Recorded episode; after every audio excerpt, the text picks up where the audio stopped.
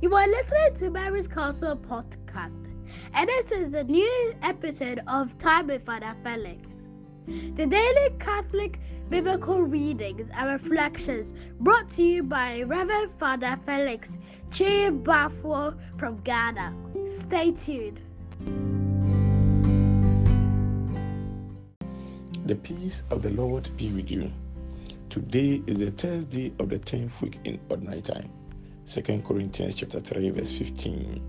Then chapter 4 verse 1. Verse 3 to 6. Matthew chapter 5 verse 20 to 26. Even today, whenever Moses is read, the veil is over the minds of the Israelites. It will not be removed until they turn to the Lord. Now, this Lord is the Spirit, and where the Spirit of the Lord is, there is freedom.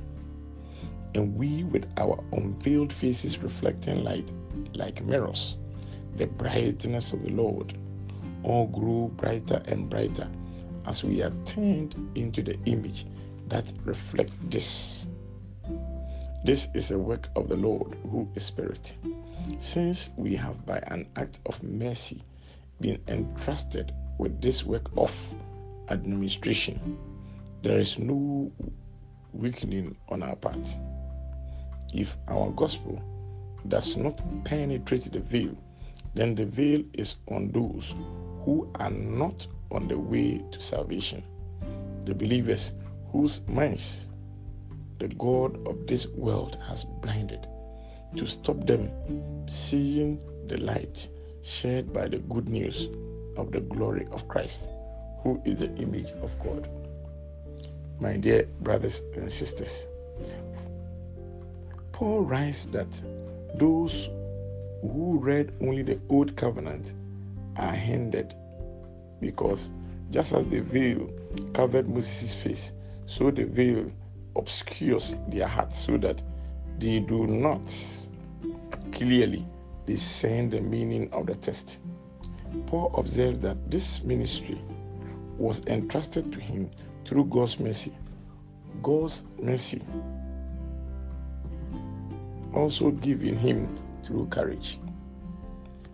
Paul defends himself against the accusation that his gospel is veiled. He insists that it is only veiled to those who are perishing, the unbelievers, whose thinking is obscured by the God of this age.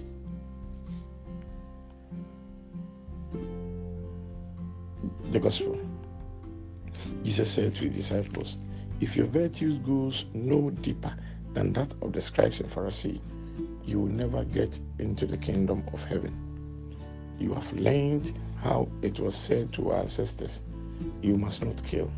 But if but I say this to you, anyone who is angry with his brother will answer for it before the court. If a man calls his brother fool, he will answer for it before the Sanhedrin. So then, if you are bringing your offering to the altar and there remember that your brother has something against you, leave your offering there before the altar and be reconciled. My dear brothers and sisters, anger is a strong feeling of annoyance and it's one of the capital sins.